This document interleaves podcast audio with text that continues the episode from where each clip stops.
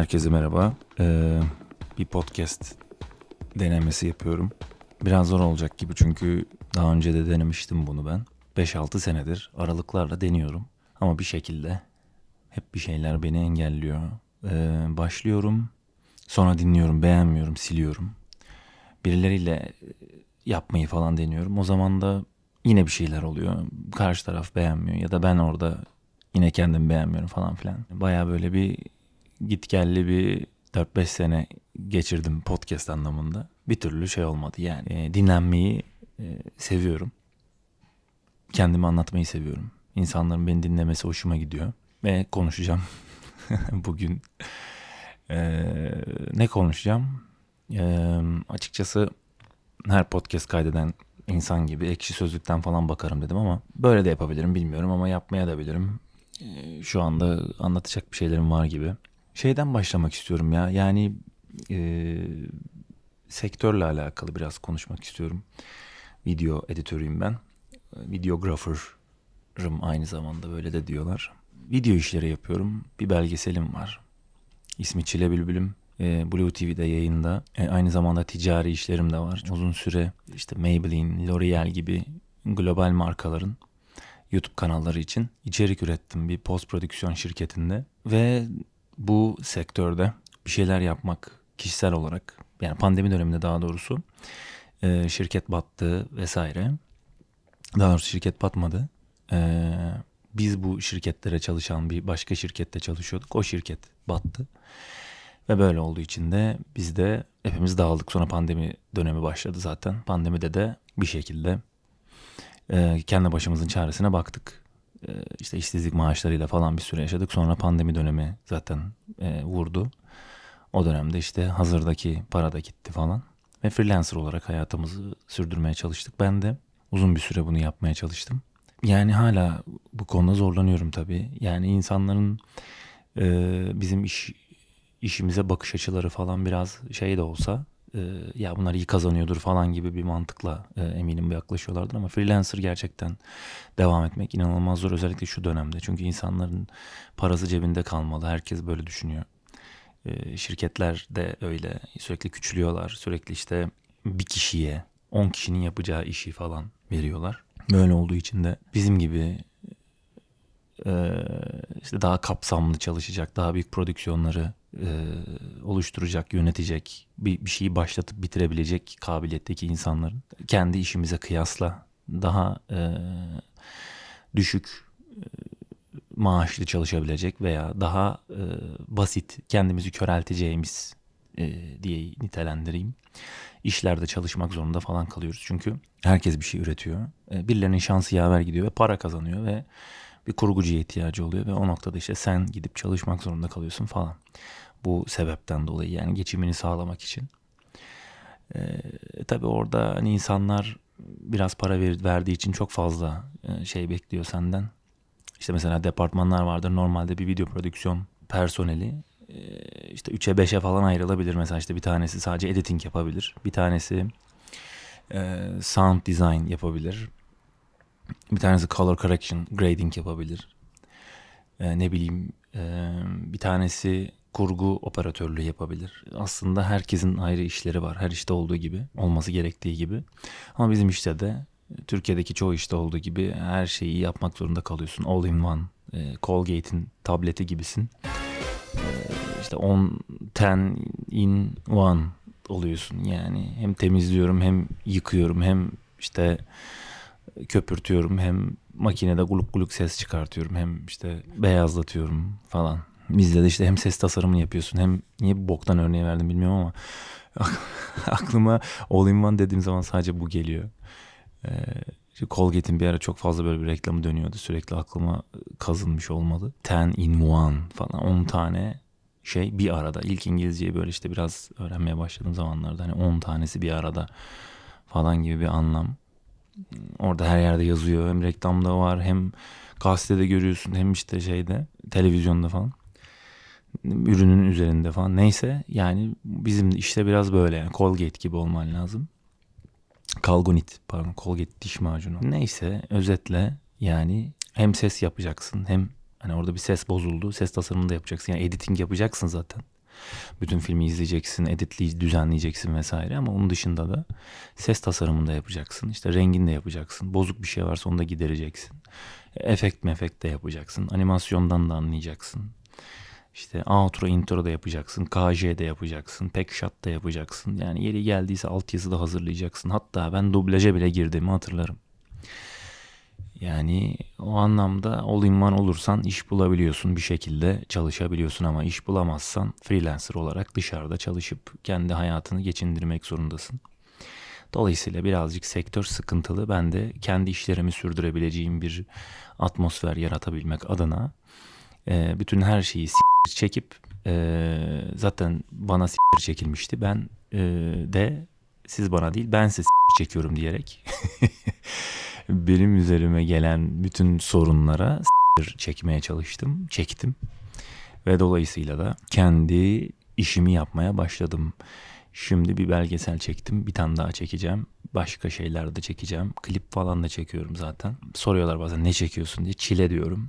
Bu yüzden belgeselin adını Çile Bülbülüm koydum. Hani sadece benim çektiğim çile değil orada tabii müzisyenlerin de yaşadığı problemleri anlatan bir belgesel olduğu için onların da çilesi aslında bu. Aslında onların çilesi yani. Benimki geyik goy goy yani. Benim çok ciddi alınacak bir tarafım yok o anlamda. Bunun gibi böyle dişe dokunan öyle derler ya hani gerçek manada işe yarayabileceğini düşündüğüm kalıcı bir şey bırakabilmek e, en temel amacım. O yüzden de bu tarz şeyler yapmaya devam edeceğim. Bunları anlatmak istedim. Yani bu konu beni niye rahatsız etti? Çünkü işte sürekli bir işte gelir modeli oluşturmakta bir tutarsızlık. Yani işte bir gün çok kazanıyorsun, bir ay bir ay hiç kazanmıyorsun falan ya da çok az kazanıyorsun gibi böyle durumlarla karşılaşıyoruz. O yüzden böyle bir şeyimiz olmuyor yani. O yüzden de kazançla alakalı ciddi bir problem var ve bir şekilde bunu çözmek zorundayız. Ben de bu konularla ilgili düşünürken bir anda dedim ki ya podcast'in ilk bölümü böyle bir şey olsun. Hem insanlar videographer'ların neler yaşadığı hakkında en azından benim gibi biriyle ilgili bir fikir sahibi olsun falan. Yani ben mesela ticaret konusunda çok başarılı bir adam değilim. Yani kendimi satamam, işimi satamam. Bir toplantıya girdiğim zaman salak salak samimiyet kurmaya çalışırım. İşte bir şekilde kurduğum samimiyet mutlaka benim bütüme kaçar. Çünkü orada aslında o söylememen gereken şeyleri söylersin falan. O yüzden de ben genelde böyle şeyleri başkalarına paslamaya çalışıyorum. Bir iş yapmaya çalıştığım zaman falan iletişim kurması gereken insanlar. Zaten bunların e, işte her şeyin departmanı da var. Line producer diyorlar bunlara da işte uygulayıcı yapımcı Türkçesi. E, öyle oluyor herhalde. Parayı bulacak olan adamla bu oluyor. Sponsor buluyor vesaire. Yani ben işte birazcık böyle adamlara ihtiyaç duyuyorum. Yani şu anda böyle bir adam yok çevremde vardı ama biraz da böyle parayla aşırı neşir olan insanlar bazı ahlaki değerleri de çiğnemek durumunda kaldıklarından dolayı e, bir türlü sabit bir şey yapamadık maalesef. Ama istiyorum yani böyle bir e, insanla beraber çalışabileyim hem ona para kazandırabileyim hem kendim kazanayım. Hatta buradan öyle bir ben sponsor bulurum ya işte firmalarla falan aramayı yani proje üretelim falan gibi bir fikri olan varsa e, bana yazsın bir şekilde konuşuruz. Ben bu aralar çok fazla proje üretiyorum falan. Az önce hatta bir tane kısa film yarışması gördüm. İşte sanırım Sabancı Vakfı'nın bir yarışmasıydı.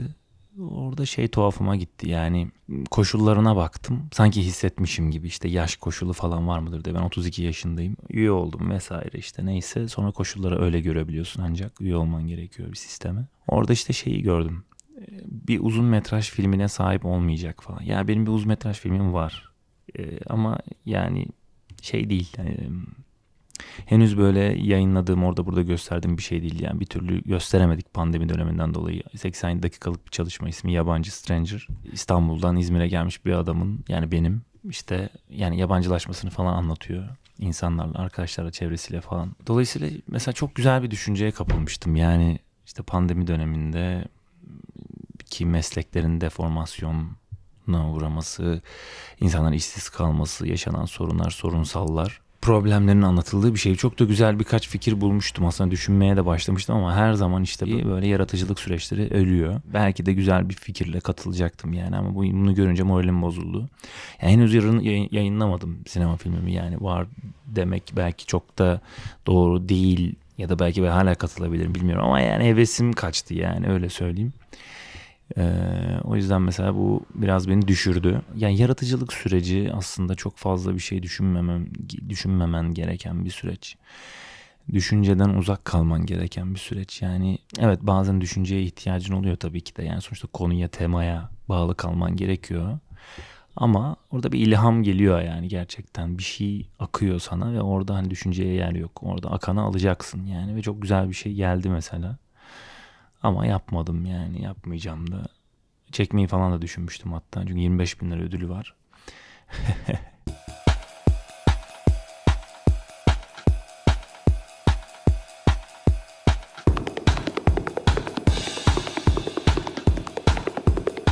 Neyse konuyu biraz değiştireyim. Ben şimdi ek sözlüğe bakacağım.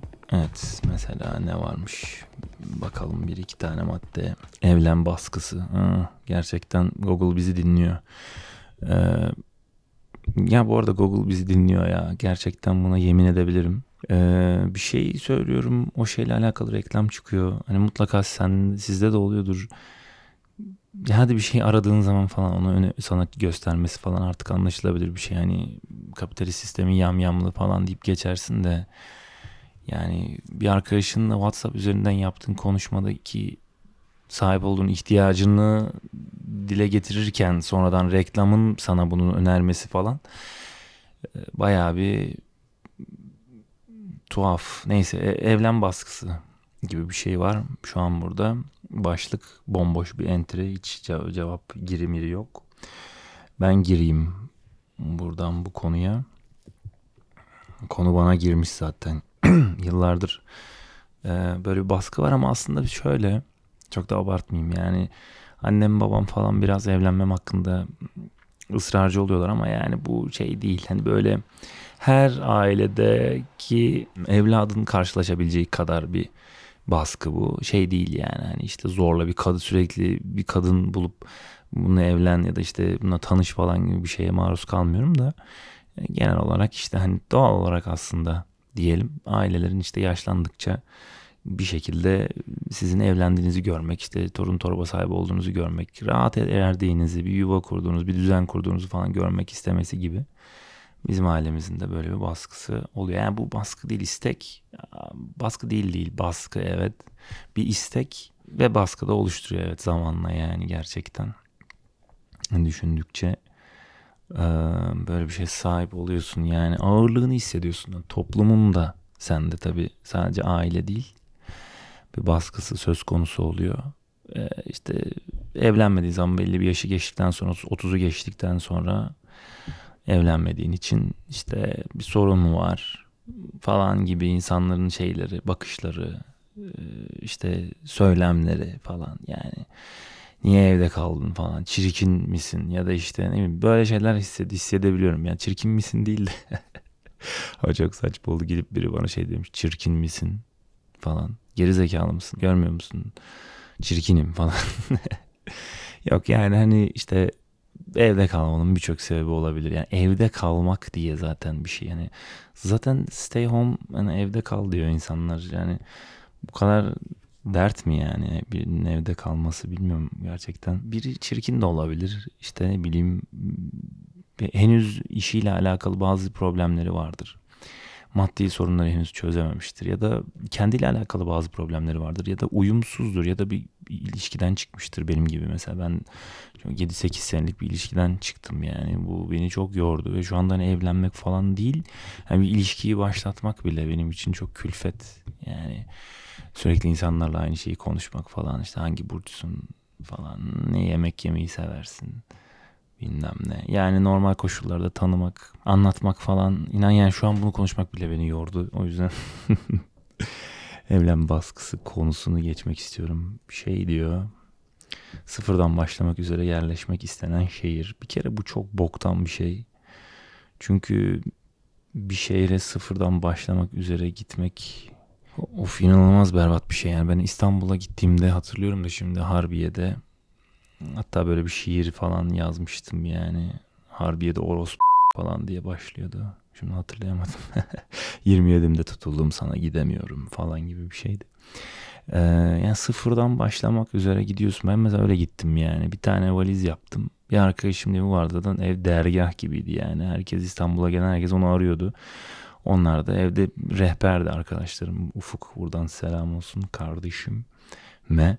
Ee, evleri boş gibiydi yani. Sürekli de turda oldukları için falan. Arkadaşları geliyordu kalıyordu. Biraz kiraya destek olanlar oluyordu. Olmayanlar olamıyordu falan. Gerçek bir imece usulü bir yaşam gibiydi. Ben de oraya gitmiştim. Yani İstanbul'a gidiş amacım o zaman çok saçmaydı. Tabii tiyatroyla uğraşıyordum. Ee, bir yandan işte müzik stüdyom vardı. Stüdyo batmıştı falan aslında batmadı ama batmak bat, batırdım yani. Bilerek batırdım gibi bir şey oldu. Gitmek istiyordum çünkü e, soğumuştum meslekten falan filan. Neyse oralar ayrı konular. Sonra işte İstanbul'a gittim. Yani oyunculuk ve işte yönetmenlik üzerine belki kendimi geliştiririm falan diye.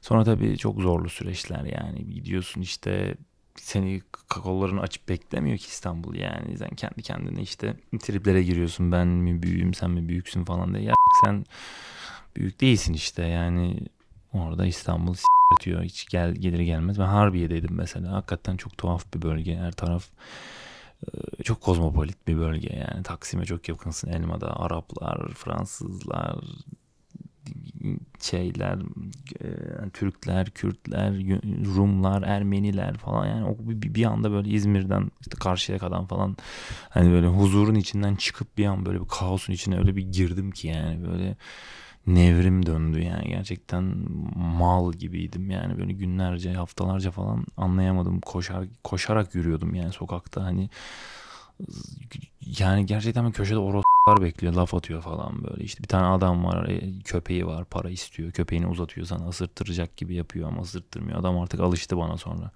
Para istemedi benden falan. Zaten böyle her taraf mafyatik adamlarla dolu. Mekanlar Arapça Araplar var. Tuhaf tuhaf nargile içiyorlar falan. Biraz ilerliyorsun Nişantaşı diye bir yere giriyorsun. Demografik yapı değişiyor böyle. Bir anda işte John John tayfayı görüyorsun ya da işte daha böyle magazinen şeyler yaşanıyor falan. Sonra bir an Harbiye'ye iniyorsun. Dolapdere falan. Çok faş başka. Ya böyle tuhaf bir e, şeydi. Ben mesela Galata'da Galata'nın oralarda bir kafede mesela falafel falan satıyorduk yani. Çay may falan işte turistlere. Ee, orada başladım yani. O zamanlar da video işleri falan yapıyordum. Hatta bir stüdyom vardı ama gidip orada kafede çalıştım yani. Çünkü orada ayakta durmak zorundaydım. Sonra oradan sinemaya geçtim. Sinema Cities'de Nişantaşı'nda çünkü Harbiye'de yaşıyordum. Oraya gidiyordum. Nişantaşı'nda yaşıyordum. Orada 12-13 saat ayakta çalışa, çalışıyordum ve 900 bin lira gibi bir şey alıyordum yani. o zaman çok kötüydü gerçekten. 2013 falan bu arada yani ya da 12 falan da olabilir. Asgari ücret daha 1000 lira falan gibi işte tam hatırlamıyorum. Sonra oradan çıkıp işte yani or orası da çok tabii şeydi yani sürekli oraya filmler geliyordu öğreniyor. Yani tabii amacım sinemayı öğrenmek olduğu için biraz da. Yani deli mi gitti seni? Ne işim var İstanbul'da? Ailem bana bakardı mesela İzmir'de karşıya kadar. Bir süre daha takılırdım yani çok rahat ama gittim orada. Bunu tırmalamak istedim yani. Ee, bir şekilde faydası oldu tabii canım. Yani olmadı diyemem ama bayağı yoruldum yani. Ayakta çalış çalış çalış.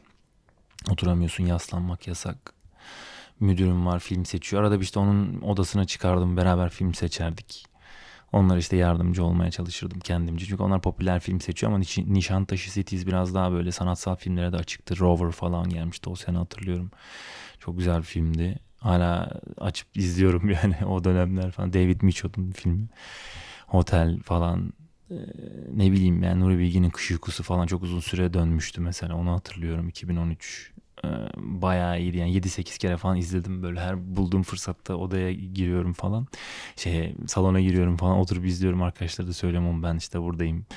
Biraz idare edin beni falan. Bir tane arkadaşım var o da benim gibi seviyor Nur, Nuri Bilgi'yi ben çıkıyorum o giriyor ben çıkıyorum o giriyor falan. Böyle bayağı şeydi yani. Hatta bir gün Nuri Bilgi'nin oğlu falan gelmişti Ayaz arkadaşım tanıdı işte. Ama gel bak Ayaz burada falan. Halbuki ne alaka yani. Gitsek Ayaz'la tanışsak ne olacak? Sanki babası gelmiş gibi. Tebrik ettik çocuğu falan. ne güzel babam var falan diye. Saçma sapan. Dedik yani hani babana ilet falan. Biz baya hayranıyız sinemada. iki abi bak çalışıyor falan. Sinemayı öğrenmeye çalışıyorlar. İşte babana da hayranız yani lütfen ilet falan diye. Nuri Bilge'ye olan hayranlığımızı Ayaz kardeşimize e, ilettik. E, o da validesiyle birlikte Transformers filmi vardı. Ona girdi sanırım. E, hatta düşündük işte ya olan bizim de filmlerimiz olduğunda ileride falan bizim de çocuğumuz gidip Transformers'a mı girecek anasını satayım falan diye ama yani Transformers da güzel film. O da niye olmasın yani tabii ki. Zaman geçtikçe bunların da malca birer düşünceden ibaret olduğunu düşünüyorsun. İşte öyle sonra böyle bir sürü film izledik. Mutfak kısmına baktık. Yani makinistlerle falan aramız çok iyiydi. Bir tane abi vardı hatırlıyorum ya ismini unuttum ama Sinan abi inanılmaz bir herifti.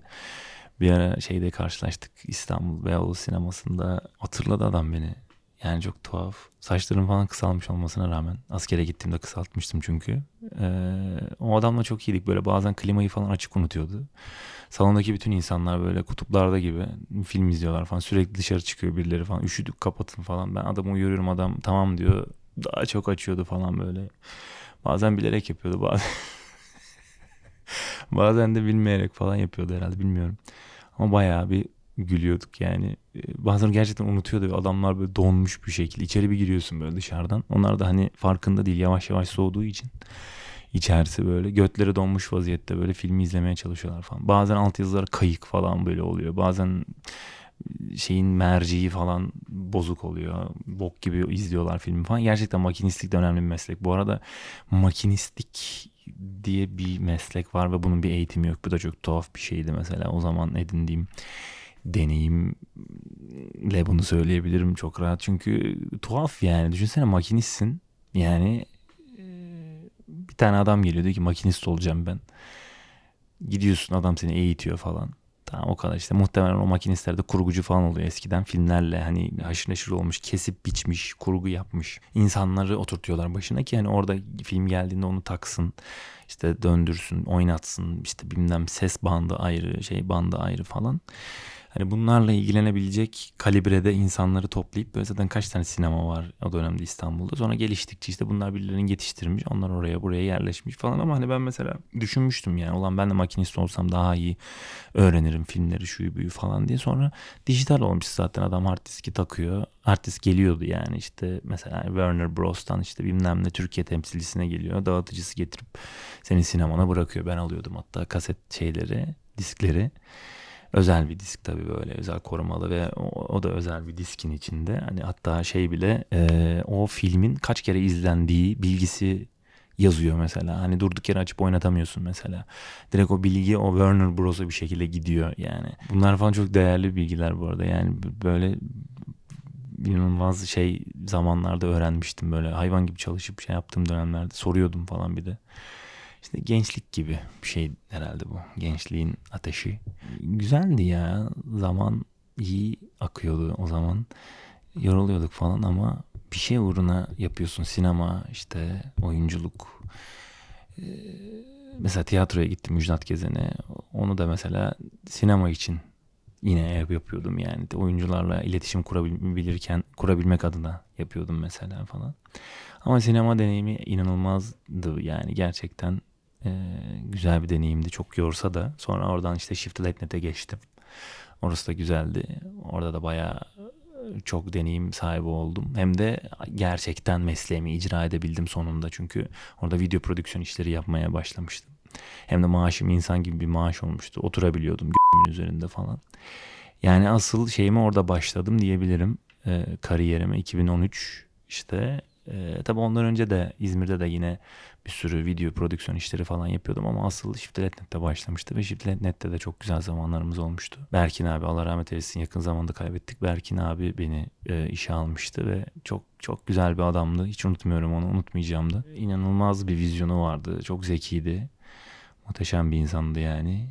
Beni işe o almıştı. Onunla çok güzel zamanlar geçirmiştik orada gerçekten. Ee, birçok şeyi de bana öğretmişti. Aynı zamanda işte Recep vardı orada, Emre. Ee, onlar da video prodüksiyon alanında çok iyi işler biliyorlardı, yapıyorlardı. Ben okulunu okumadığım için işin daha böyle sahada başarılıydım. Yani çekimlerde ne bileyim ya da işte kurguda e, o an müşteri başında beklerse falan hemen çözüm üretirdim yani. Yani okullu olmadığım için daha çözüm odaklı falan bakardım olaya. Yani okullar genelde teorik düşünürler. Yani bu durumda ne yapmak lazım deyip hani bazen e, yapılacak şeyden yapılacak şey için harcanan süreden daha fazla düşündükleri oluyordu. Yani ben o, o zamana kadar 50 kere çözdüğüm için benim adım çözüm adamı falan oluyordu yani. Sadece çift de değil. Ondan sonra çalıştığım video prodüksiyon ajanslarında da bu böyleydi. Ee, dolayısıyla bu aslında biraz daha farklı bir yetenek gibi bir şey oluyor. Tabii eksikliğini hissediyorum teorik bilginin ama onu da zamanla işte öğrenerek şey yapıyorsun ama yanıma bir sürü mesela okullu stajyer öğrenciler gel gelir demişti Netnet'te hem sonraki çalıştığım yerlerde. Onlar onları mesela eğittiğim oldu. Hatta Ahmet e, kardeşim çok seviyorum kendisini. Buradan selam olsun ona da. O da mesela bize staj için gelmişti. Birlikte çalıştık aynı ekipte. Ee, biz öğrettik bir şeyleri diyebilirim gururla. Çok da zeki biri zaten çok hızlı öğrendi ve bizi hemen geçti. E, şu an mesela Eksen'de e, yardımcı yönetmenlik yapıyor. Panama'da galiba şu an. Panama'ydı herhalde. Öyle yani bunlar böyle inanılmaz gurur veren şeyler. İşte birileri bana sonradan mesaj attı işte senin için seninle e, senin işte film çekme arzun falan e, bizi de etkiledi. Ben de işte sinema okuyorum falan diye bir Erkan diye bir arkadaş e, mesaj attı. Beşiktaş'ta buluştuk falan. Abi dedi ben senden gaza geldim falan sinema okudum falan diye. Ona da selam buradan. O da çok hoşuma gitmişti mesela. Çok gururlanmıştım yani. Hem onunla hem kendimle de. E, çünkü birilerine de ilham da oluyorsun falan. Bundan daha değerli bir şey olamaz herhalde. E, neyse işte bir şekilde e, bir şeylere birilerine faydalı olmak gayemizden şaşmadık. Birkaç iki, iki üç insan bile olsa bu bile yeter yani. Böyle başka bir konu için Bence zaman doldu ya. Bence başka bir konuya gerek yok. Ee, evlen baskısı falan. Dan nerelere geldik. Neyse umarım bu e, sessiz konuşmak zorunda kaldım. O yüzden böyle sesim çok şey çıktı. Muhtemelen yatak tonunda konuşuyor gibiyim. Oh yeah falan gibi ama e, şey değil yani biraz daha normal konuştuğumda biraz daha normal şey olur. Normal tonda konuştuğumda biraz daha insan gibi duyulur sesim. Ee, durumlar böyle arkadaşlar. Dinlediğiniz için teşekkür ederim. Ee, devamını yapsam mı bilmiyorum. Yani böyle bir iki bölüm belki kaydederim bir Spotify'a falan koyarım. Eğer böyle güzel birkaç yorum gelirse ben çünkü gazla çalışıyorum. ya bilmiyorum benim şeyimde o var yani ben biraz böyle güvenilmek istiyorum. Yani birilerinin bana güvendiğine emin olmak istiyorum. Öyle olduğunda daha verimli çalışıyorum. Hem bu iş yaşantısında da böyle. Hani biri bana güvenmediği zaman gerçekten down oluyorum. Kontrol altına etme, almaya çalışıyorum yani. Sonuçta sağlıklı bir şey değil ama yine de böyle iyi şeyler duyduğum zaman direkt motive oluyorum. Öyle hani siz de böyle işte bunu paylaşıp orada burada beni etiketlersiniz ben de paylaşırım. Gaza gelir devam ederim. Saygılar sevgiler. iyi kalın dostlar. Hoşça kalın.